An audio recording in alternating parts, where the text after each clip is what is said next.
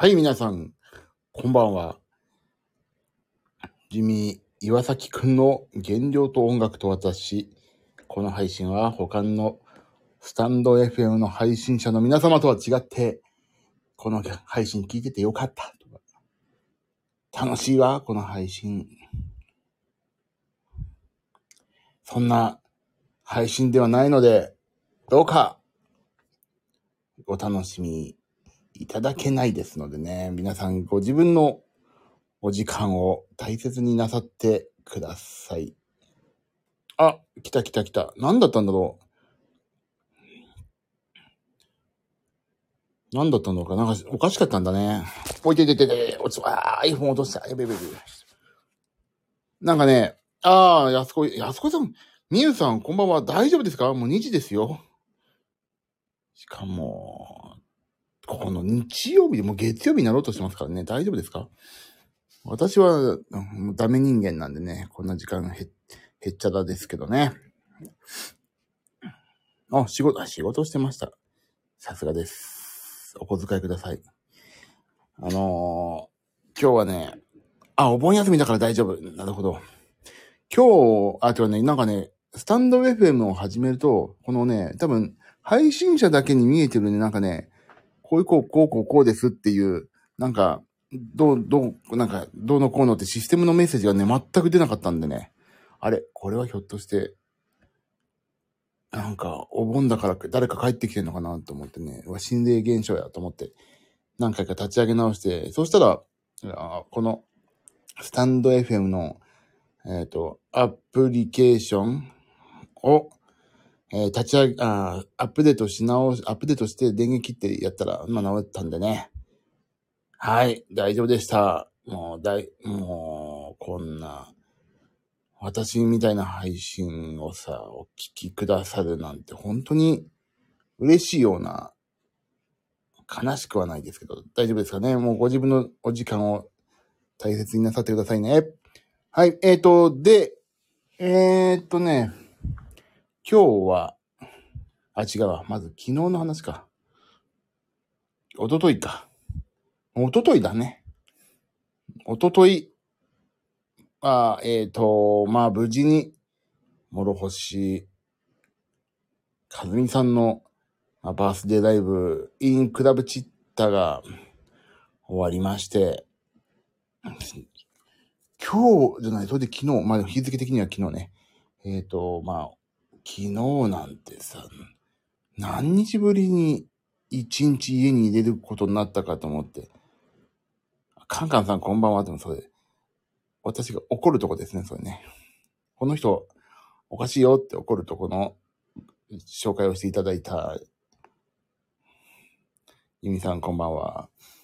昨日はほんと一日ね、ちょっとね、用事があって茨城県に行かなきゃいけなくなってたんですけど、まあいいや。あのーちょっとその所要でさえお金で解決してしまおうと思ったら、茨城県に行かなくなったので、久しぶりに、一日家に、まあ、入れるよって言ったら、もう、家族にいろいろ付き合って引きずり回されて、子供に付き合って、疲れた昨日も本当に。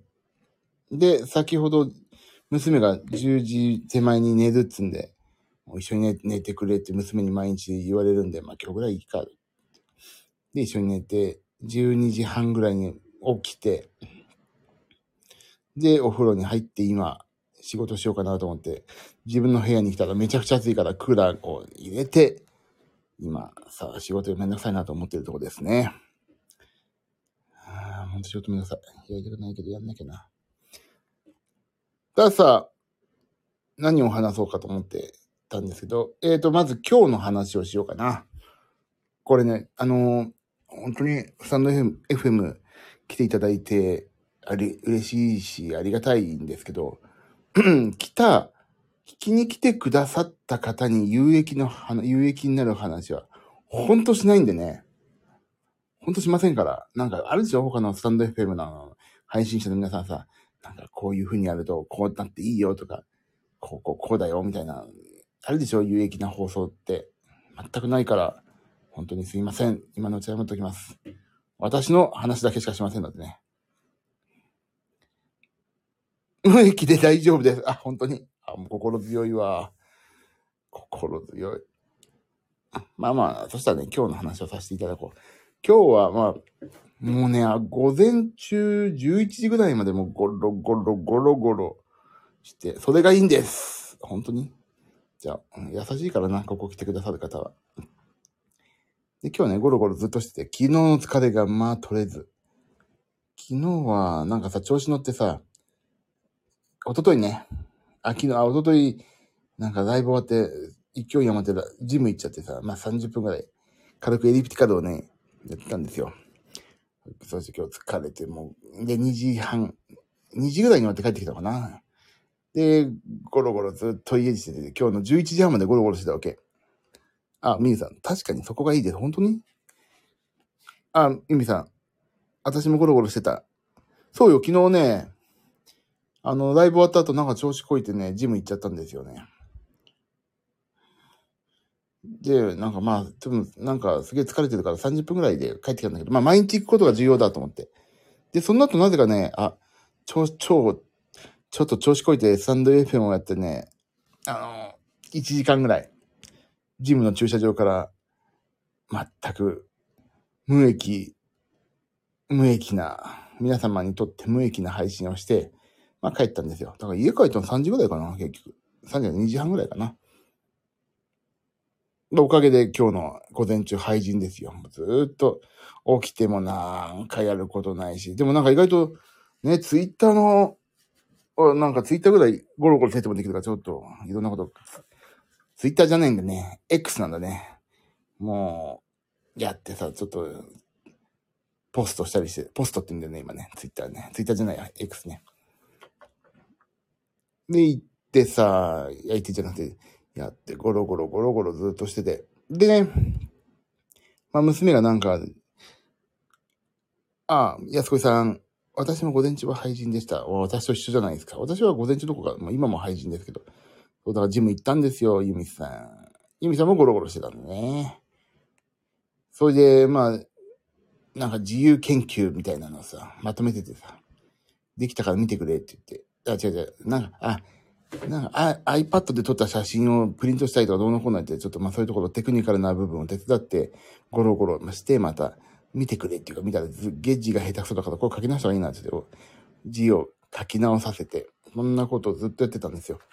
で、なんか今日、それで午前中からどっか行こうみたいになって、じゃあ行くか、どうするか、と言って、まあ、ね、台風も来る来ないあったから、まあ、屋内だなと思ってたんで、うんと、屋内の、で、娘となんか今までどっか行ったことある面白いとこあるかなって思い出してたら、まあ、カラオケか、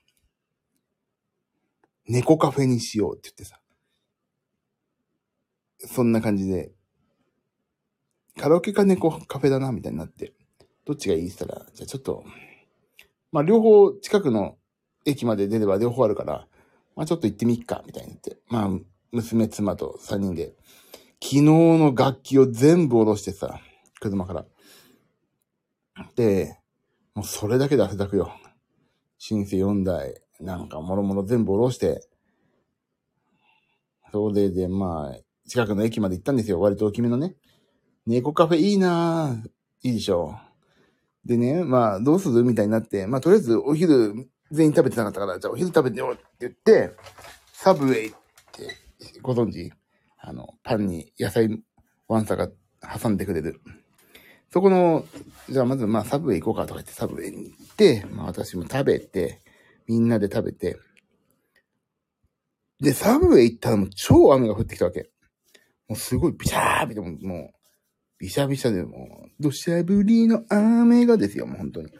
で、そんで、そう、サブウェイ美味しそうです。あ、そうか、写真載っけたのか、サブウェイ。そうそう。で、サブウェイ行って、あのー、まあ、私はちょっと、さ、し、しでかしちゃってる人間だから昨日も飯をね。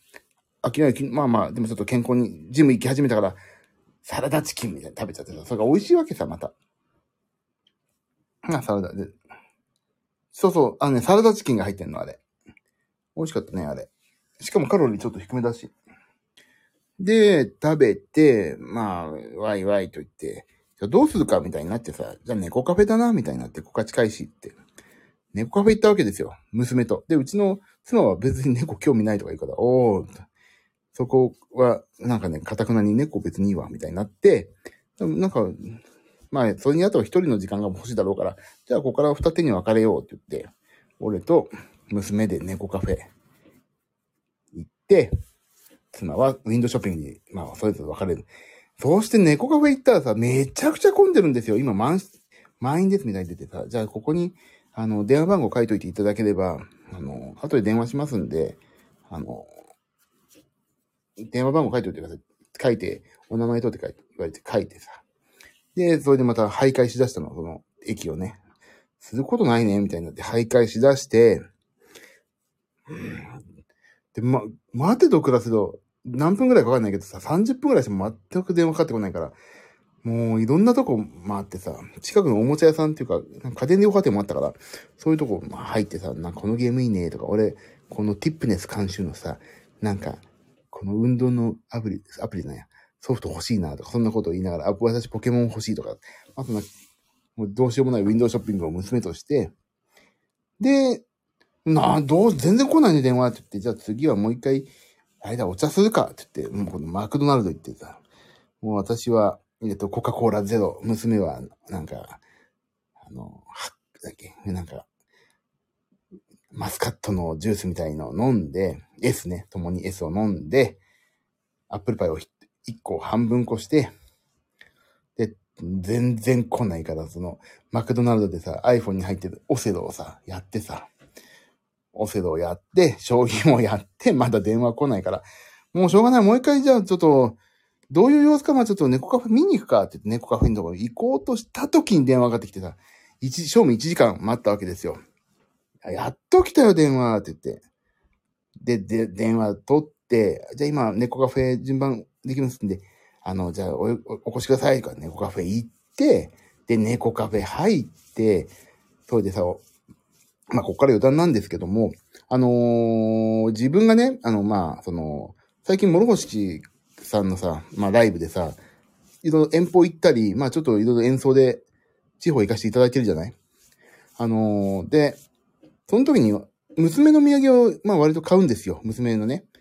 家にも、まあ、家にちょっと買ったりとかするんだけど、娘の土産って絶対俺決まってて、あの、地方ならではのさ、あの、ご当地靴下ってあるの知りません？子供用の。例えば、なんかさ、大阪行ったら、食い倒れ、大阪だっけ食い倒れ人形の、あの、変なメガネのおっちゃんの、ああ、あるある、わかる？そうそう、そんなの、絶対買って帰ることにしてんのよ。そういうのね、靴下を。だから、あの、ど、あの、栃木行ったらさ、レモン牛乳、レモン牛乳とかさ、あと、ほんと大阪行ったら食い倒れのさ、あの、丸いメガネのあの食い倒れ人形の大きにって書いてあるとかさ、もうなるべくこれ、小学校に履いてたら恥ずかしいなってやつを買って帰るんですよ。まあ、それが一個、一種のさ、私の家の今関連になって、昔はね、あれだったのよ。あのー、鬼滅の刃が流行った時の、あの、時藤無一郎のさ、時藤さんのさ、あのー、ご当地キーホルダーっていうのがさ、欲しいって言うからさ、もう、それをわざわざ買って帰ったので、あと、何、何分後にみんな、これ余談だけど、バンドでさ、あの、もう、あ、10分後にちょうど来るから、あのー、上辺してみんな帰るよ、帰ろうって言って、バンドで移動した時。だけど、あ、ごめんって言って、俺ちょっと、キーホルダー買って帰んないといけないから、俺だけ上辺しないでいいわ、つって、俺はもう今まで帰るって言って、ごめんね、って言って、あ、わか、わかりました。じゃあ、私、俺たち帰ります。俺以外のメンバーは、乗車変更して早い便で、新幹線で帰って、俺だけ、その時と無一度のご当地キーホルダー探しにキヨスクとか回るために上辺しないでバンドと別れて帰るとかね、それぐらい私は娘のために時等のあのキーホルダー探して帰って、今や靴下ですからね。まあそういう、うち、うちならではのそういうね、慣例があって、まあ、あの、まあいや、ちょっと話を戻すと猫カフェ呼ばれました。で、猫カフェってね、もう靴、ドキンでね、いいパパ。いいパパでしょ？本当に。わざわざ上辺をせずに、ですよ。でさ、まあ、それで、帰る。じゃない、帰りじゃない、その、その、海、あ、だ、だ、犬の、靴下はね、やって、それ何かというと、そういう猫カフェって大体土足禁止だから、まあじゃあ脱いで、ここに置いてもらって、スリッパはこちら履いてくださいって言った時さ、どうしようとか娘が言うから、え、何どうしたの？って言ったら、靴下履いてなくてさ、なんか、直接スリッパ触れんの嫌だなとかそんなとわかんないけど、今日、カキピーの、カキピーの靴下履いてきちゃったとか言うの。カキピーの靴下ってどういうことだろう確かにね、俺がさ、昔、いつだっけな、カキピーが有名な場所ってどこだっけな。カキピー、カキピーがね、有名などこだ？名産なのかな？どこだろう？カキピーが名産なとこってどこだろうね？ちょっと調べてますね、今。カキピー。どこなんだろうか、カキピーが。どこで買ったの？絶対行ったことあるとこだよな。あ、わかったわかった。新潟県、新潟県。そうそう、新潟県よ。長岡。それ、新潟県は、まあ、皆さんご存知。あのー、アミューさんね、そう。新潟県ですって。そう、それはね、あのー、諸星さんの、もうね、最近ね、かずみさんって言ったら、かずみさんって言うなって言われるから、かずみさんとちょっと避けて、ね、諸星さんって言うけど、やっぱかずみさんって言ったら面白いなと思って言う。まあ、かずみさんのさ、あのー、そうそう、越後湯沢よ。そう。かずみさんのね、ディナーショーをやったんですよ、長野で。長野で。えっ、ー、と、新潟で。その時のお土産だったの。越後湯沢でね。まあ、新潟県なのかなそこ。ちょっと、新潟、まあ、新潟、新潟ってみんな言ってるけど、あ、新潟、じゃえ、新潟か。越後湯沢、そっち方面ね。で、そこで買った柿ピーの、本当に柿ピーって書いてあるのよ。今度写真撮ろうかな撮っとこうかな。書くとあるかな？柿ピーの靴下。柿ピーの靴下出てきたら面白いね。ってそんなのあってさ、それは、それ履いてきちゃったって言うわけさ。ええー、いいじゃん、別に。やだよ、とか。じゃあ、でもそうそう。それがまあ面白いから買って帰ってんだけどさ、それが面白い、待ってましたと思ったけど、それ。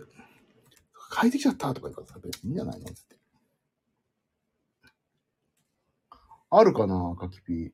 靴下。あ、あったあった、ちょっと、今貼るね。どれだろうあ、これこれこれ。これ、あ、違うな。あるかなまあ、こんなの、あ全く同じのに変わったかな。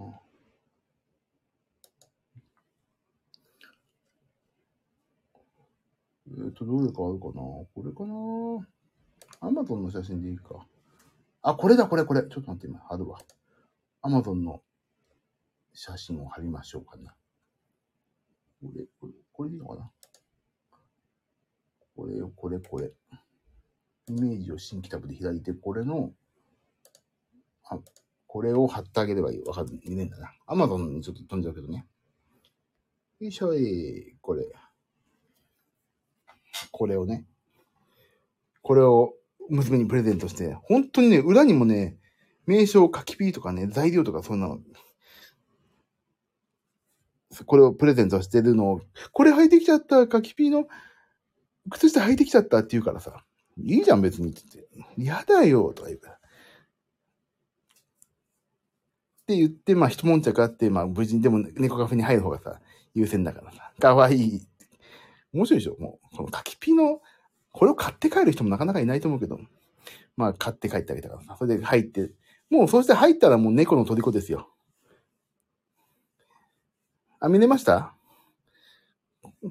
こ大体これ買って帰るのよ、いつも。こういうの。こういう類のものを。レモン牛乳とか。まあ面白いじゃん、そういうので。で、靴下って毎日絶対使うからさ。まあいいいいじゃない？なんか、あのー、引き出しの肥やしとかなるよりは絶対面白いし。この間何入ってるかな？なんかね、あ、大阪のたこ焼きのタコのね、なんか、タコの靴下もずっとお気に入りで履いてましたね。カリッとこ う、カリッと香ばしいのって書いてあった。よいしょ、いててて。カリッと香ばしいのって書いてある。あ、本当だ、カリッと香ばしいって書いてあるね。絶妙なハーモニー。そうそう、だから、だからそれで、まあそれで入ってきちゃってさ、もう、靴脱ぐの嫌だとか言って、しょうがないじゃん、入れないよとかじゃあ、そっかそっかって言って、で、ぐちぐち言いながらもう脱いで、土足禁止のとこに、はい、スリッパ入ったらさ、まあもう猫がいるからさ、そんなの忘れちゃってさ、キャッキャッキャッキャ言うけどさ。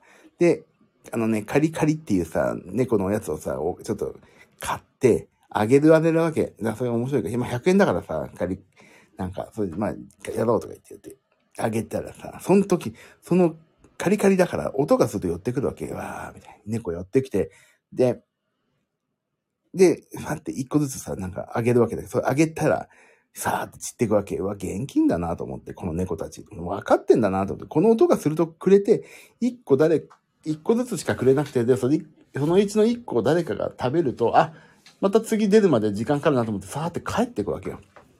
だそんな状況で何回か、でも繰り返したけど、まあまあ、それ楽しいみたいにさ、やってさ、まあ、結局1時間ぐらいいて、まあまあ、まあでも、一人1500円ぐらいかな、それでも。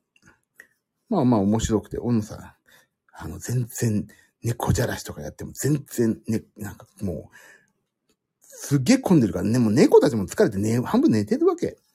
まあでもそれでもさ、元気な猫とかいてさ、そう相手してくれてさ、カリカリの、カリカリカリカリっていう音をさ、出してさ、よ寄せてはさ、た、あげてまた帰ってくるの繰り返しで遊んでさ、猫カフェの猫、きちんと仕事してますよ。ね。現金ですよ、ちゃんと。餌くれる人には寄ってって。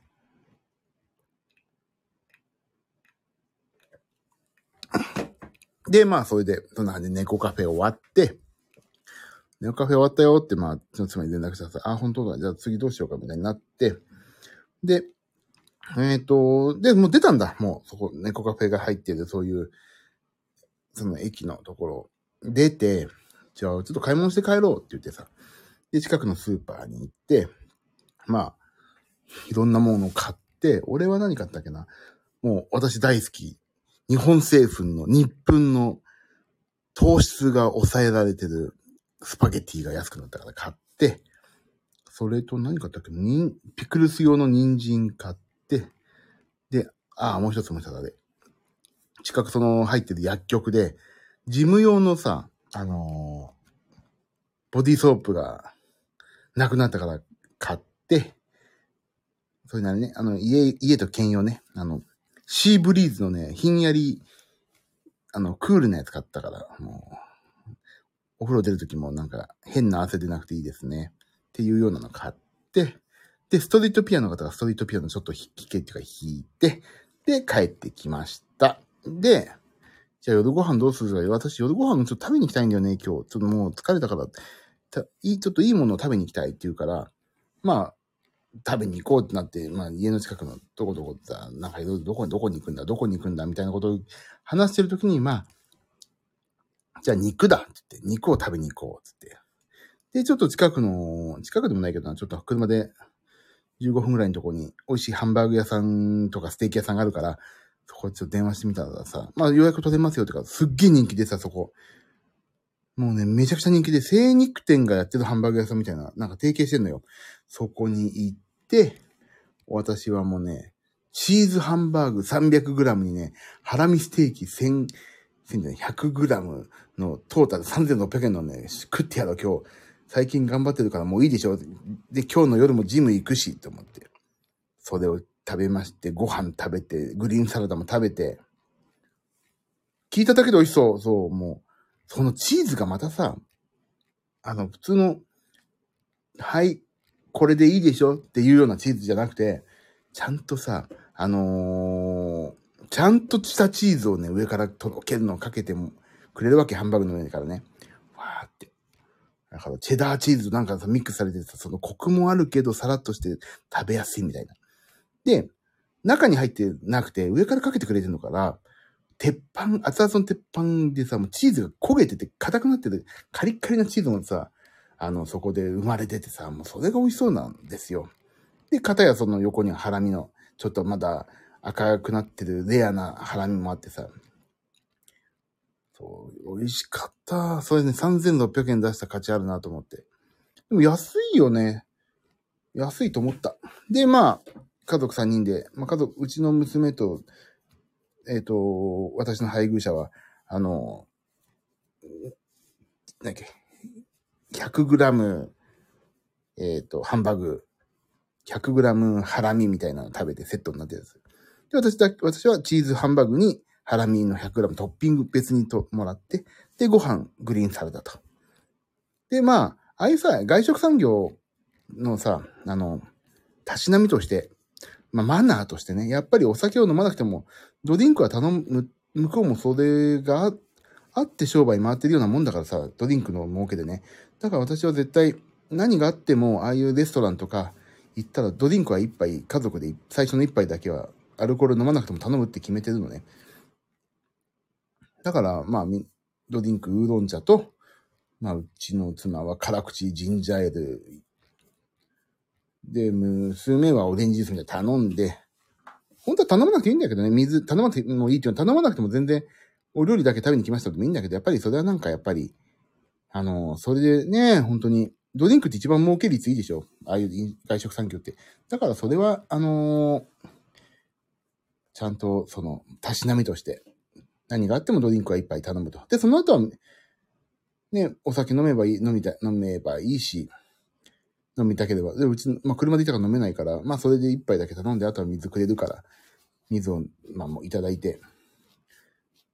考えたことなかった。いやね、俺もそう、昔はね、いいんだ、水くれるから水でいいやって思ってたんだけど、やっぱり、あのー外食産業もこのコロナでさ、すごい大変だったじゃないですか、もう、軒並みさ、お客さんも来ないからさ、って考えた時に、俺もさ、そう、エンターテインメント業、音楽業の端くれを考えるとさ、やっぱりなんだかんだ言ってお仕事あってさ、こういう、どうやったら潤うかみたいなことを潤わしてもらってるかと考えると、外食産業って、やっぱりドリンクって儲け多いって言うし、だからちょっとやっぱりドリンクって、でお金を落としてあげるって言ったらちょっと傲慢な言い方なんだけど、やっぱりそれは、あのーたしなみとしてね、なんか、やっぱりドリンクを頼むっていうのは、あの、マナーだなってちょっと思って、最近ね、何を、どっか、例えば、本当ファミレスはもうちょっと、ドリンクバーになっちゃってちょっと違うのかもしれないけど、まあ割と個人商店とかさ、あの、まあ、チェーン店もそうだけど、まあ、とりあえずドリンクは頼むっていうのをね、決めてます。でも、たかだか、俺なんかが、あのー、3人で行ってもさ、1杯300円とか400円じゃん。まあ、たかだか1000円だから、まあ、それでね、あのーあっちも気持ちよくお料理を提供する。あの、あそこのテーブルのお客さんは、アルコール飲まないけど、ちゃんとみんなでドリンクを頼んでくれたっていう目でも、なんか多分、まあ見てくれてるから、ちょっとね、優しくなるし、最初のあたりよりね。で、あと、まあ、それで、お互い、あの、いい関係で楽しくご飯をね、食べられると、それはそれで気分いいから、それはまあ、要するにテーブルチャージみたいなものもあるだろうし、テーブルチャージ、言い方がおかしいかな。だけど、まあまあ、その、ドリンクを頼むことが、向こうの利益になってね、日本全体の経済を、が、潤滑に回る、初めの一歩ができればいいかなって言ったら超おこがましいんだけど、でも、こっちも飲みたいし、ちょっとだけ。あの、水じゃないのね。っていうので、ドリンクを頼むんで、私はウーロン茶を頼んで。まあ、それでご飯を食べて帰りまして、でもそこでもう9時ぐらいになったのかな。でも娘早く風呂入れ、やれ、なんとかしろ、歯磨け、早く寝ろ、みたいになって、寝て、よっしゃよっしゃ、寝た寝たと思って、俺ジム行こうかなと思って、まあ用意しちゃったんだけど、まあ一緒に寝てくれって言うから、まあいいや、ちょっと、今日は娘の家族サービスデーだと思って、一緒に寝て、そして12時半まで寝ちゃって、あもうめんどくせえからジムいいやってなって今なんですよね。今日だからすごい疲れましたよ、本当に。いろいろ疲れたわ。という今日は家族と一日過ごす日でしたね。何にも報告することがありません。そんな、でもそんな一日でも、ここのところ本当にずっと家にいなかったから、まあ、なんか、なんか超娘もテンション上がったりして楽しそうだったから、まあいいかと思って。そんな一日でした。でね、最近すごい考えることが、あのー、そうそう、皆さん、家族サービスの日。だから、家族サービスっていう言い方がもうちょっとね、最近、家族サービスっていうのは、ちょっとどうなのかなって思って、あまり言わなくなった。家族サービスって言うとすごいわかりやすいからさ、言うんだけど、家族をにサービスするっていう言い方も、本来ちょっと俺違うなって最近考えてて、別に家族にサービスするのはさ、当たり前だから、あとい、なんか、行く、イクメン、パパ、イクメンっていうこともちょっと、え、もやっとするんだけど、当然じゃんっていうのがあるじゃない？もう家族にサービスするのは当然だ。それがデフォルトでありたいから、あと、イクメンって言われるのもちょっと、ちょっと違う気がするしさ。まあ、だから今日は、家族サービスって言うと分かりやすいからね、言っちゃうけど、家族サービスよりも本当に楽しく家族と過ごした日ですっていう感じの、あの、心の持ちようでありたいなって思って、今日は娘と妻と楽しい一日を過ごしましたよと。ああ、そうじゃない、お家もたくさんのね。そう、だから、家族にサービスするっていう時点でなんかさ、プライオリティ、人生のプライオリティが違うじゃない？本当は分かってんだけどね、みんな多分。家族に、家族サービスなんですよっていうふうにさ、仕事相手にさ、家族なんかに、ちょっと家族を、あの、今日喜ばせるためにっていうのをちょっと恥じらい気味ながら言うっていう、そういうね、あのね、気持ちもありつつ家族サービスっていう言葉を使うのはすごいわかるけど、だけどその家族サービスっていうふうに言ってしまってる自分がちょっとね、なんか、いつもじゅ、その、順序を間違えんなよっていうね、その自分の自戒の念も込みで家族サービスって言葉はちょっと使いたくないなと思ってるっていう感じですかね。だ今日は普通に家族とたの楽しく過ごした一日とかね。今日は家族と遊ぶ日なんですよっていう、家族サービスの日ですっていう、あまり自分からその言葉を発しないようにしてますね。今日は家族と遊んで、楽しく飯食って、楽しく寝た日。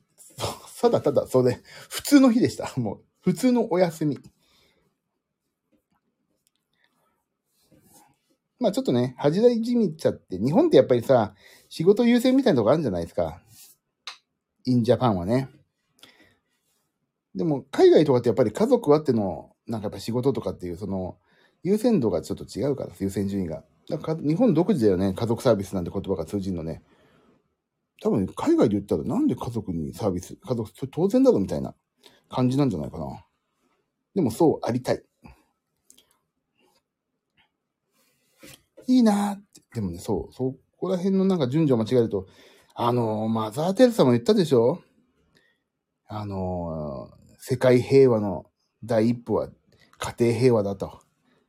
海外はそうですね。そうだよね。ね、ユミさんね、そうですよね。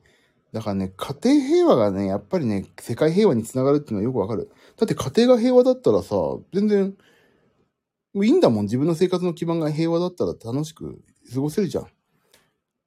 だから、俺ね、多分、そう、海外はしっかり働いてしっかり遊ぶ。その、しっかり家族と遊ぶためにさ、仕事をするから、それがね、一番いいんだよね。日本だとそういうことを言うと、なんかもうちょっと違う部分が あるかもしれないけど、っていうね、ちょっと気持ちなんですよね、最近ね。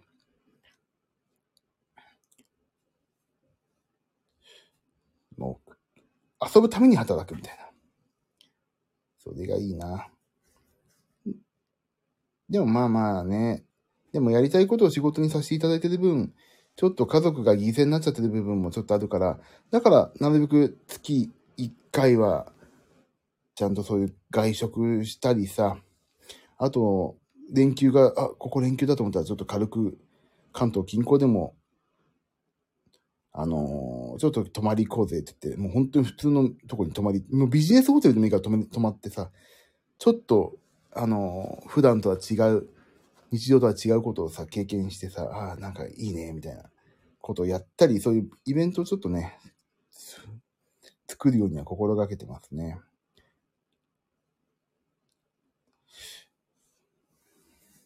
だ娘なんて結構、小4にして意外と、ホテルとか泊まってる回数多いんだろうな、きっとな。もっとで、アパホテルはさすがに行かないけど、東横インとか、よし、泊まろうとかさ。ちょっとじゃあ、ここで今日泊まろうとか、なんかそんなことやってあげたりするもんね。あと、なる、なるべく、私が仕事で地方行った時は、で、連休が重なると、タイミング合えばね、じゃあ、一日この日は地方で開くから、あのこの間の USJ もそうだけど、大阪私が仕事で行ったから、その後から追いかけてきて USJ に行ったりね、そんなことするようにして、なるべく、あの、遊ぶと。家族の遊びも絡めるっていうのが今モットーですな。暑い。まだ全然部屋が冷めきらん。皆さん夏休みなんか、ありました？よいしょ。品川庄司の品川が娘が中学生になったから、今アメリカに行って映画撮る夢に向かって勉強してるんですけど、おうほうほう。なんかあの人も結構頑張ってるよね。品川さんね。庄司は庄司でさ、ミキティとさ、なんかそういう幸せな家庭をさ、築けてさ、いいよね。なんか、あの辺の人たちって、ちゃんと自分のやりたいことと、やんなきゃいけないことと、その、自分を支えてくれてる人への配慮がさ、ちゃんと明確にできてて、すごい、すごいなと思う。ミキティ、ミキティだよね。娘が中学生になったら、あ、違う。娘がね、俺高校生になったら一緒にジム通いたいんだよな、娘とな。なんか娘も通いたいって言うからジム。なんか、じゃあ一緒に行こうぜって言って今から言ってんだけど。中学になれば友達、部活優先になるからって話してて、とうこちゃんもあと数年でそうなるから今娘ちゃん高校悪いですね。ああ、ゆみさん多分それわかる。そう、もうね、もう、家庭の、生活の基盤がさ、今は家なんだけど、もう本当に学校とか友達になるよね、絶対ね。いや、長くてすいませんじゃ全然いいんですよ。そうそう、でもそれはね、本当に思う。あのー、基盤が変わってくるよね、生活のね。だから、娘が今小4でしょあと、だから2、3年も、まあ、仕事も一生懸命やるんだけど、ライブ絡めてさ、だから、結構私毎年ベトナムに行ってるからさ、もうベトナム絡めてちょっと行きたいんだけど、で、さすがにベトナムは無理かな。弾丸でよく行くから。そう、だからね、もうあと2、3年。そしたら、ひょっとしたら私立の中学行きたいって言うかもしれないし、わかんないが、私立なんか入ったらね、でも送り迎えはしてあげたいし。でも高校入ったらジムに行きたいとか一緒に行こうぜとか今言ってるし。ね、どうなのかわかんないけど、だから、だけど、あの、いつまで経っても帰ってくる場所はあるんだよっていうのはずっと支えで、あの、なんていうの、提供してあげてたいなって思いますよね。もう何があっても、例えばさ、変な話、もう、学校にうまく馴染めなくてさ、学校行きたくないなって言っても、あ、大丈夫大丈夫って。嫌なら家に帰っておいでって言えるようなさ、環境づくりとかさ、あと、変な話、これいつも考えてんだけど、もし学校でいじめにあったらとか考えるじゃない。で、いじめにあった時、あ、いいよいいよ、学校なんか行かなくていいんだからって、家で勉強しなって。家で、だどこで、いつまで経ったって学校に通わないといけないっていう、その、さ、学、教育を受けさせる義務は親は持ってるから、別に家で、うまいこと、ね、勉強ができればいいんだから、いいよ、学校なんか全然行かなくても OK、みたいなさ。でも勉強はしなきゃいけないから家で勉強しなさいとか、どっかのこういうところで勉強しなさいとかさ、いいのいいの、学校なんか全然行かなくて OK。俺だって行きたくなかったんだからっていう話をね、もう今もしてるぐらい。学校で嫌なことない？って言ってさ、嫌だったら行かなくてもいいぞって言って言っちゃうと、めんどくさいから今日は行きませんとか本当言ってきそうだから、そこはちょっと難しいとこだけど、だから、あ、そうそう、うんうん素敵。帰る場所があるっていうのは本当に俺はさ、うちの親が知らず知らずとしてそういうふうに音楽というところに家庭に居場所があったからすごい助かったっていうのは今考えるとあったわけ。だからもうね、娘もね、あの、そういう帰ってくる場所がちゃんとここには存在を認められてる場所があるんだっていうのはね、いう、あの、ちゃんとね、あの、ある。そう、わざわざそんなこと言わないけど、もう娘がリビングに座ってテレビ見たらちゃんと話しかけてさ、今日何やんの？とか、ちょっとこうこうこうしようよとかさ、あの、その、娘があって、俺も生活がなんか一部だよっていうことをね、なんかお話したりで笑い話したりさ、からかったり、そういうところをね、ちゃんと気をつけてね、話をしてますね。そうだ、帰る場所っていうか、いるね、居場所だよね。居場所があるっていうのは本当に多感な時期の中学生、高校生までぐらいかな。そのうちさ、結局人って他人だよねって思える時期が来るから、そうしたらもう閉めたもんでさ、人は、所詮人は他人っていうところもね、気づけるか気づけないかっていうところまで早く行って、そこまでになんか人間関係で悩んだ時には居場所があるよっていう環境ね、ちゃんと作っておかないといかんなって思ってるので、極力そこまでは一緒にいろんなことを経験したりさ、時間が取れるときは、ね、一緒に遊んだり、泊まったり、飯食ったり、ゲームしたりっていうのをなるべく時間共有するっていうのをね、心がけると。そう思ってます。いや、でも、その、ユミさんが今書いてくださった、その、そう、中学になったらまたガラッと変わるよね。ほんと友達部活だよね。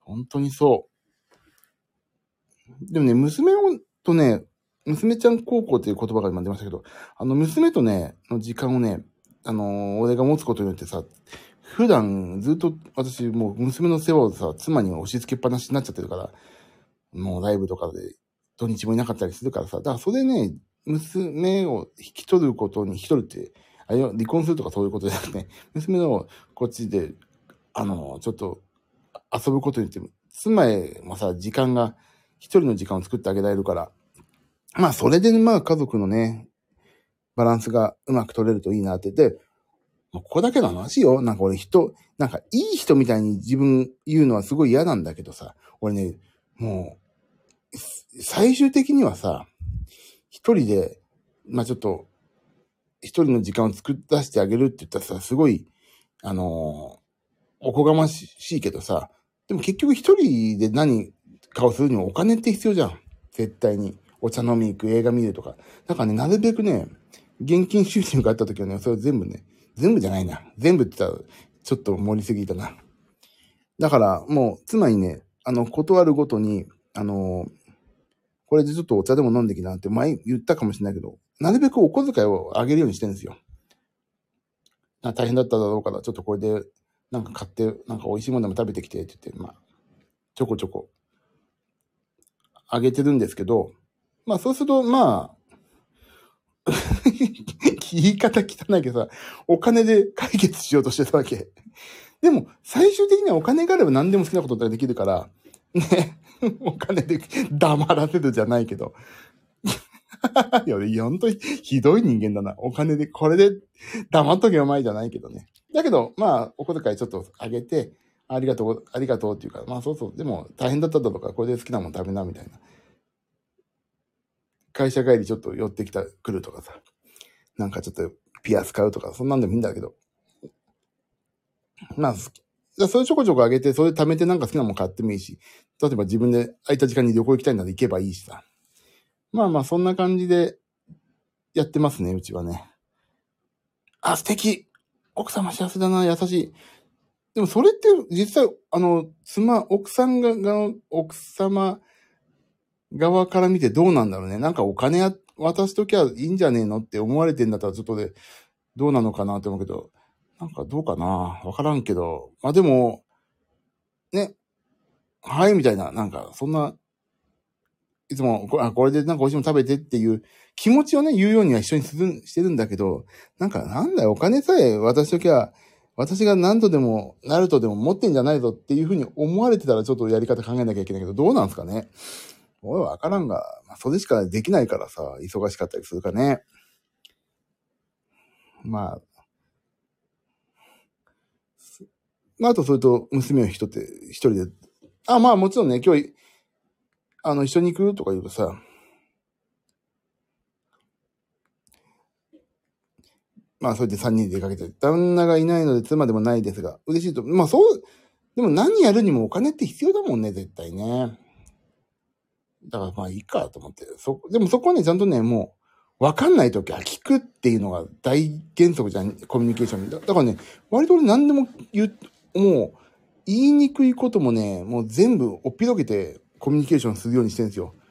あの、わかんないことは聞く。正直わかんないから聞くんですけど、とか言ってさ、言っちゃうもん。これどうしたらいいですか？とかさ。あと、やっぱりね、お金ってさ、コミュニケーションで一番言いにくいじゃないですか。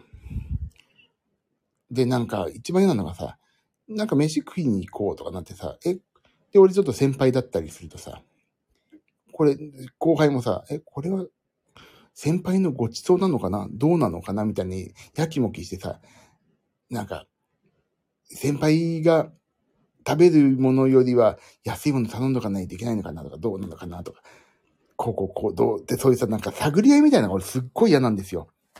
だからね、例えば飯食い行くときは、あ、ここは、あの、俺ちょっと多めに払うけど、基本割り勘で食べようぜとか、もう先に言っちゃう全部。もうだからお世話になってる人へ、ね、例えば先、俺が後輩で先輩と一緒にいても、先輩も、なんとかさんいつもお世話になってるから、ここは私出させてくださいって。だから好きなもの食べてくださいってさ、向こうもさ、なんか、ひょっとしたらご馳走しなきゃいけない、ちょっと多めに払わないといけないって思ってくださっての食事ってやっぱりちょっと、また食べるもの変わってくるじゃない？だからね、ここは先輩私ね、あの、ご馳走したいんで好きなもの食べてくださいと。先にもう何でも言っちゃう。で、言うとさ、あって思うじゃん。あ、言ってくれた方が良かったっていうこと結構あるでしょ。だね、お金に関して言うと、お金、まあ、他のこともそうだけど、お金とかそういうね、言いにくいことほどね、スパって言える人の方が俺素敵だなと思うんですよ。だから、あのー、演奏もそうよ。演奏も。ごめんなさい、ちょっとこれね、予算、す、例えば1万円しかないけど弾いてくれる？って。なるべくね、あの、予算少ないけど、できれば、あの、あのこの、まあ、この間、はさ、ちょっと、服部くんにお願いしたんだけど、ベースを弾く仕事ね。あの、まあ、服部くんに弾いてもらいたいんだけど、予算これしかないんだけど、もし、これでもやってくれんだったら俺は服部くんにお願いしたいけど、どう？っていうふうに言うわけ。でも、予算が少ないから断ってくれて全然構わないけど、できれば俺、服部くんにお願いしたいけど予算が安いっていう、その葛藤なんだよねって言うと、あ、いいですよ、とか言って、お金なんかまあ、ジミーさんとやらせてくれると嬉しいし、別にお金はね、空き時間でパパってやれば全然そんな関係ないからいいですって言ってくれたりする人がほとんどなんです、先輩方でも。だからね、あの、言いにくいことほど先にね、先手必勝で言ってしまうとね、お互いね、もうウィンウィンの関係になれるんですよね。もうこれしか払えないからって。だからね、そういう言いにくいことをね、最後まで言わないっていうのはね、俺ちょっとそれ最近やめてます。言っちゃう、もう先に。だからその演奏料もそうだし、飯食い行った時の、ここはちょっと、あの、あなた方も、ああこの間も実際の話ね、あの、後輩と食べて、後輩ももうさ、もう稼いでるわけ、うまいからさ、俺なんかうまいわけよ。で、まあ、それな、食べに行ってさ、もうあれね、ここは割り勘です。もうあなた方逆におごってもらいたいぐらい。って言って あなた方がお稼ぎになってるけど、俺なんか全然仕事忙しくないから、ほんと逆におごってほしいけど、先輩ずらして、100歩譲って、ここは割り勘で食べようぜ、とかね。そういうふうにね、言っちゃう。そしたら、もちろんですよ、とか言ってさ、今度でもなんかおごらしてくださいとか言うけどさ、いいのいいのって。おごってもらいたいときもっと高いところ行こうって言うから大丈夫とかね。ちゃんとね、あの、本心を言うっていう。おごってくれるときはもっと高いものおごってくれとかさ。あと、そうね、やっぱり、ね、言いにくいことをね、さらっとね、お互いきき傷つけずにね、スマートに言えるっていうのは素敵だなって思いますね。そうなりたい。そう、気を使わなくてもいい関係っていうのはね、あの、言わなくてもわかるじゃなくて、そう、俺のね、俺の気を使わなくていい関係っていうのは、言わなくても大丈夫っていう関係より、何言っても、あ、そういうことねって分かってくれる関係の方がいいから、だから言っちゃうね。でもさ、夫婦でもさ、家族でもさ、所詮は他人じゃないですか。本人ではないじゃない。身内でも、親戚でも。だからね、言わなきゃわかんないことって多いじゃないなんかもうさ、お母さんだから言わなくてもわかん、わかってよ、みたいに。男って思いがちだけど、それはね、絶対無理な話だから。何事もね、言う、話す。で、その、気をつ、そう、みゆさんほんとそう、気を使わなくていい関係っていうのは、何を言っても分かってくれるような許せるような、でも、それが納得いかなかったら、ちゃんと聞き返して、これどういうこと？とか、俺は、俺こういう言い方ちょっと気に食わないんだけどって言えるのが気を使わなくていい関係だと思うからね。言わなくても分かれるっていうようなのはね、ちょっと違うな。良いことも悪いことも言い合える関係。そうそう、そっちのがね、それが気を使わない関係だと思うんですよね。だ娘はそう。そういう風になりたいと思ってるから、娘には何でも言う。あの、隠してもしょうがない。お金のことなんかもさ、話しにくいけど、子供だから。そんなこと気にしなくていいよって言うんだけど、一応ね、話す、最近は。今度、ちょっとまあ、旅、あの、旅行しに行こうかって話して予約取ってんだけど、これ、これ、これいくらぐらいかかるんだよとか、こういうとこ泊まるとねって言って。で、普通はね、あの、一泊これぐらい泊まれるんだけど、今回は家族旅行だからね、これぐらいかかるから、あの、これぐらいかかるからこそね、いっぱい楽しんで、あの、元を取ろうねとか、そういう話をね、するんですよ。あ、そうなんだって。でそこでさ、あの、金額の一般的な価値も分かってくれることを願ってるしさ。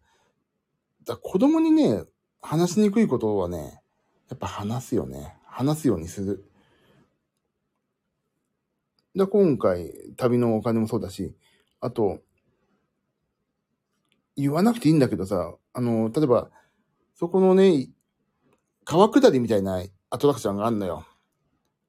あの、で、そのねアトラクションを本当はすごいやりたくないって言って、楽しみにしたけど、俺はやりたくないんだ。なんでかっていうと、最近川の事故とかなんかいろいろ多かったじゃない、どっかでさ、人が亡くなったりしてたりさ、船がぶつかったりとかしてるのがあるから、俺ね、やりたくないんだよねって言って、だけどやりたいどうって言って、でも、うーんって無理してるから、それね、でも聞かせてくれみたいな話をして、いろいろディスカンションしたって、俺が他の人からいろいろ情報を得て、でもね、人から聞いたらこここうだから、あ、意外と大丈夫かなと思ったからね、俺でもやってもいいなと思い出したよとか言って、じゃあやろうみたいなさ。やっぱりそのね、あ、そうそう、とうこちゃんも一人の人として認めてる感じ。そう、だからね、もう子供扱いは基本的にしない。全部大人。話す言葉も全部ね、わかりやすく子供をじみたことは話さない。もう、大人のと同じような言い方して、わかんなかったら、もう、インターネットもあるだろうし、もうね、ちゃんと自分で調べて、これどういう意味、それわかんないって言ったら教えてあげるけど、まずね、あの、初めの話すね、基準は大人と同じ扱いをしますよね。じゃあ分かんなかったら、調べてみな、自分でって言って。そのために国語辞典あんだからさ、とか言ってさ。で、インターネットもちょっとさ、使えるようになってきたから、それ調べな、って言って。やっぱりそこら辺からに自立を促すのと一人の人として認められてるっていうその自覚と、そこの存在意義っていうか、だからそこで、あの、うちへの、うちのね、あの、居場所の確保にもつながるだろうし。っていうのをね、なんかすげえどうでもいい話になっちゃった。思ってるんで、今日は、あのー、猫カフェで、猫カフェの、ほらやってきなよ、俺さ、って言って。お父さんにあげていいよってか、自分であげなさいよ、って言って。猫カフェ来たがってたあなたでしょ、って言って。一回お手本見せるからってカリカリをさ、これ、えーってってあげてさ。こうやってあげればいいんだから、とか言って。言ったらさ、じゃあちょっとあげてみるわ、って言ってさ。その、スプーンみたいなのにカリカリ置いて、イエーって、こう他のビッグに猫の方にこうやってさ、猫パンチさせられてさ、カリカリが落ちてさ、持ってかれてしまうっていう、そっちん事件があったんだけどさ。だそういうね、経験を何事も経験させるとかね。まあでもね、何が正解で何が不正解かわかんないから、いいんだけど、まあ、そんなような考え方でいろいろ、面白おかしく、家族と今日は楽しい一日を過ごしましたって話です。あ、もう2、3時じゃん、もう寝ようかな。すいませんね、どうでもいい、どうでもいい話をしちゃったわ。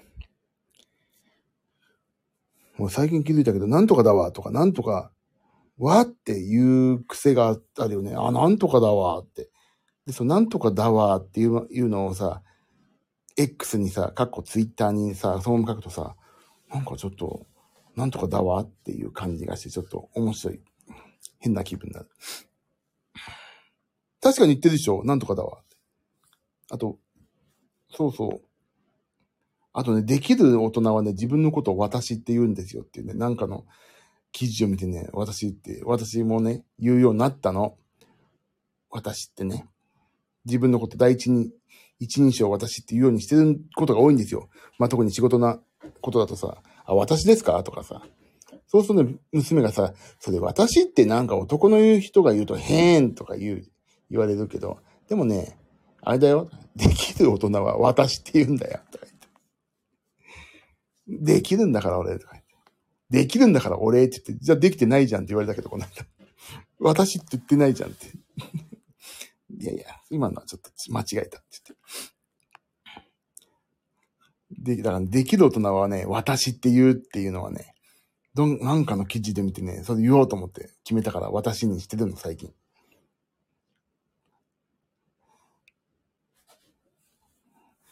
そんな感じですね。今日は、本当に、へへぼんぼんとした、岩崎家の、もう、飯食って、遊び行って飯食ったという一日でしたというお話でした。ね、今日題名がさ、29回目、やどうか迷ってるライブ、本当にこんなことを話して何の得なんだ。ジムさえも行かずに寝てしまったからね。ほのぼのしました。いやいや、もうすみません、本当に。本当超私事のお話でしたけどね。仕事しようかなもうね、眠くなってきちゃった。眠くなってきた。もう、メガネも合わないしさ、メガネの動画も合わないの、本当にもう。もう、裸眼の方が楽。コンタクト、あ、コンタクト一回付け合わせたから。さあ、ね、ちょっと、やっと、部屋がさ、冷房効いてきて、あーこれで仕事できるなと思ったけど、冷房効いてきたら冷房効いてきたで気持ちよくなって寝ちゃいそうだからさ。コンタクトの方が使えそう。そうなんかな。でも、メガネの度が合わないよりストレスないかな。どっちかなってちょっと今ね、思ってるんですけど、ちょっと明日コンタクトにしよう、一日。明日は皆さん休みとかでしょ？休みの方もいるし。メガネ似合うのかな？俺の。嫌なんだよね。でもね、メガネ、面白メガネをもう少しかけたいから。ちょっとね、存在感のあるメガネをかけるようにしてんの。今これ、なんだっけ、上がさ、もう昔のサラリーマンの猛烈サラリサラリーマンメガネみたいなのかけてるんだけど。なんかね、存在感のあるメガネをかけたいんだよね。せっかくなら。メガネ似合ってんのかな？でもメガネの度が合わないから目が疲れて眠たくなっちゃうのかなでもメガネ、いいメガネとかさ、いいメガネじゃなくていいの。面白メガネがいいの。鼻メガネでもいいかな、もう。鼻メガネに同意でようかな。もう、ちょっとそんなすぐ作れない。作る暇ないから。ちょっと、そう、ど、度が合わないとね、目が疲れてさ、目、メガネ外して、ああ、疲れた、目、ちょっと休みようと思って、この、ってこの間ね、もう、寝ちゃうからね、ダメ。鼻メガネでもいいよ。鼻メガネに同意いらんないかな。それでも毎日鼻メガネだ。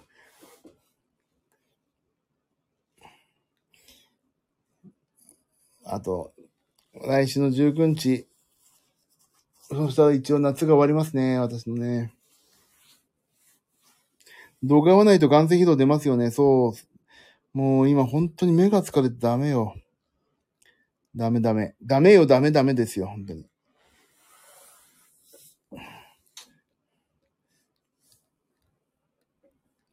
明日はね、明日はちょっと楽器を買います。楽器を買うんです、明日は。中古で、中古でね、楽器を買う、買って、あの、手渡ししてくれる人がいるのでね、楽器を買ってきますね。買ってくれたら、引き取りに行ってきます。ピアノ売りたいんだよな、一台な、ピアノ。もう、ピアノ、売りたいんだけど、買ってくれる人いないから、メルカリかな。電子ピアノね。何回か、何回か池田さんのライブにも持ってったピアノがね、もう、あんまり使わなくなってきてたから。汐留ブルームードにも何回か持ってって、置いたピアノをね、売りたいんだよね。鍵盤が増えすぎてちょっと整理しないとな。でもピアノ1台あると便利なんだよな、部屋な。ちょっと練習するときとか。19日に新しい楽器登場。これね、まだしないです、これは。それはなんでかっていうと、そ、あのーそこまでにね、音色を仕込めないと思うんですよ。使える音色を。もう今のシンセだとある程度さ、これ使える、これ、こういう時はこの音色使えばいいなっていうさ、なんか、土壇場でも使えるプリセットをね、作ったんですよ。それがね、そう、多分明日もらっても、そんな作り込めないから、それは今後、ちょっと、今、あの、この間4台使ったんだけど、シンセを。ちょっとそれ多いなと思って。だから、それね、えっ、と、私から見て、右側に置いてあった2台を、1台にまとめられる機能がいっぱいついてる、そういうね、シンセをね、キーボードの先輩がいらないって言うから、あ、買いますって言って買うから、それに2台を1台に集約して、基本3台、多くても3台で行くっていう、そういうね、ことにししたいんですよね。だから1台買いました。だから家にはもうね、もう溢れてるから1台ぐらい売りたいんだよね。シンセを、シンセを1台で処分してもいいな。新しいものワクワクなんですよね。ワクワクさんですよ、本当にもう。ワクワクさんです、今、私は。でも、ちょっと仕込みをしたりとか結構大変だから。ねちょっと、本当そういう時間も取んなきゃいけないし、楽器の研究とか仕込みの時間も欲しいけど。まあ、とりあえず19日まではノンストップでこれから頑張んないといけないんで、ちょっとね。だから今日は寝て明日早く起きてやろうかな。ああ、でも違う。請求書を作らないといけないんだ。請求書を作らないといかんのですので、請求書昨日までで2枚作ったから、今日1枚作ろうかな。でもすぐね、請求書忘れちゃうの作るの。ああ、楽しかったよかったで終わっちゃうんだよね。なんか演奏。いや、だから請求書が作る、請求書を作るまでが仕事だなって思わないと。だから請求書作ろう。弥生会計のソフトを使って作ってますからね。請求して、あ、じゃあユミさんにも請求していいですか？いくらから。なんでだよな。請求して、請求書し、請求しないと本当に。あ、違う。それで言われて、言ったんだ。請求書をね、請求書を作るまでが仕事だと思っていかないとダメですよね、みたいな言ったら。いや、仕事はね、回収までだからって言って、確かに。回収するまでが仕事だよ、つって。会計士の先生から言われましたね。お友達会計士から。あ、それそうだと。私じゃない。そりゃそうだ。請求先もわからんし、大丈夫です。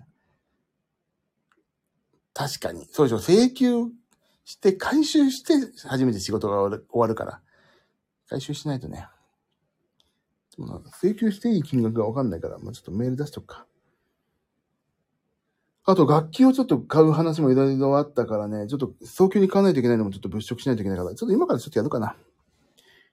サウンドハウスっていうね、まあ、プロミュージシャン御用達の、あそこちょっと見て、今日は終わりにしましょうかね。あ、もう3時。あ、ちょうど3時だ。いいね。キリがいい。ありがとうございました。じゃあ終わりましょう。皆さんもお休みになってください。本当にいつもいつもここはね、自分の手前味噌の話だけで終わってしまって、本当皆さんにはお楽しみいけない お楽しみいただけない配信で大変申し訳ありませんが、まあ、頑張ってこれからも行きますんで、皆さんもどうぞ私と仲良くしてください。ちょっともう少し、ほのぼのトークです。大丈夫でした？ね、ちょっとまた遊びましょうね、ここでね。もう少し宣伝しようかな。でもさ、あまり来られ、ね、来られてもって言ったら、なんか、そんな来ねえよって思ってんだけど、自分自身でツッコミ入れてんだけど、もう少しあれね、なんかせっかくだから、宣伝してもいいのかなと思うけど、なんかどこで宣伝していいのかもね、ツイッターとかにやってますとか言うと、なんか、ちょっとね、こん、すごいいい雰囲気のこのファミリーとの皆さんの関係が崩れるのもまあ嫌だしな。あとね、あの、何言っても許してくれるこの雰囲気いいよねって思ってます。だからまあまあ、知られたら知られたで、その時はその時で、このままちょっと平常運転でやりましょうかね、ここはね。宣伝用アカウント作ったら、いや、いいです。ここは、ここの、このままで、ひっそりとやりましょう。隠れ家ですね、私の。人数が増えたら人数増えたでさ、ツイッターもそうだけど、あ、ツイッターじゃない、X もそうだけど、やっぱりね、いろいろ話を聞くと、人が増えるとね、ね、ちょっと、なんかちょっと合わない人も出てきちゃうけど、ここ今合わない人いないからさ。だからいいの。これはこれだな。いつもそう思うんだけど、ここはここで、平常運転でこの雰囲気で、一緒に飲もうぜって言って、あ、いいよ、今日空いてるから飲むよっていうなんかスタンスで、こうやってコミュニケーションが取れてるのはすごい楽しいです。なんてね。勝手な私の思いを今言いましたけど。だからあまり人を増やさない。でもこれ出ちゃうから、スタンド FM のアプリにはさ、出ちゃうけどさ、あの、今配信してますよ、このおっさんっていうのは出るんだけど、だけど、あまり増えないのは本当に、私のこと知らない人が聞いたら、この人は何を喋ってんだろうってなって多分、ね、あの、人数も増えないのもそういうことだけど、まあ、反クローズドみたいな感じでやってるけど、それはそれで一個のお楽しみで。皆さん今後も仲良くしてくださいね。お願いしますよ。嫌いに、嫌いになっても、なんだっけあれ？今、前田敦子の、なんとかは、あ、私のことは嫌いになってもか。それが言いたかったけど出てこなかった。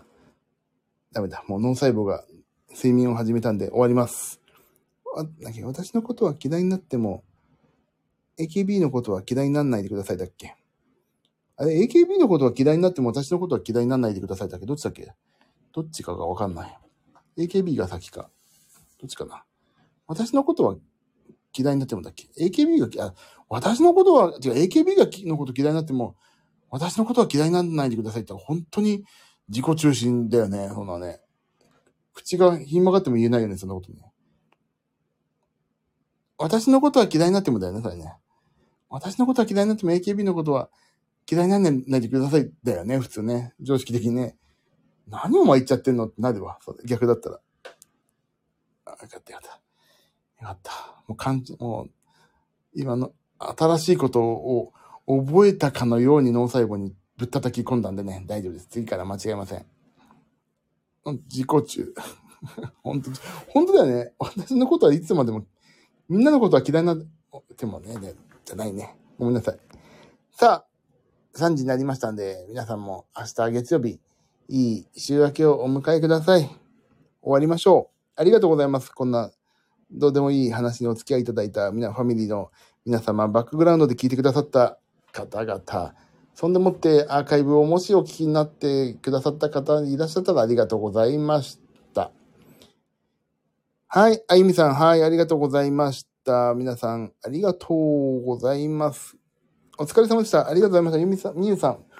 みゆ、あ、すごい、みゆさんもいるし、ゆみさんもいるし、み、もうみゆさんありがとう、ゆみさんありがとう。だね。逆でちょっと、目がしょぼしょぼするとなんかもう、使ってるアルファベットが同じ、もう目がしょぼってますんですいません。言い間違えたらごめんなさい。ゆ、ゆみさん、ありがとう。それでみゆさんもありがとうございました。やすこいさんも、ゆっくりしてくださいね。ありがとうございました。ちょっと、昨日の疲れ、一昨日の疲れがまだ取り切れてないんで、明日もゆっくり生きながら得ようと思います。じゃあね、皆さん、ありがとう。おやすみなさい。あ、ゆみさんありがとう。おやすみなさい。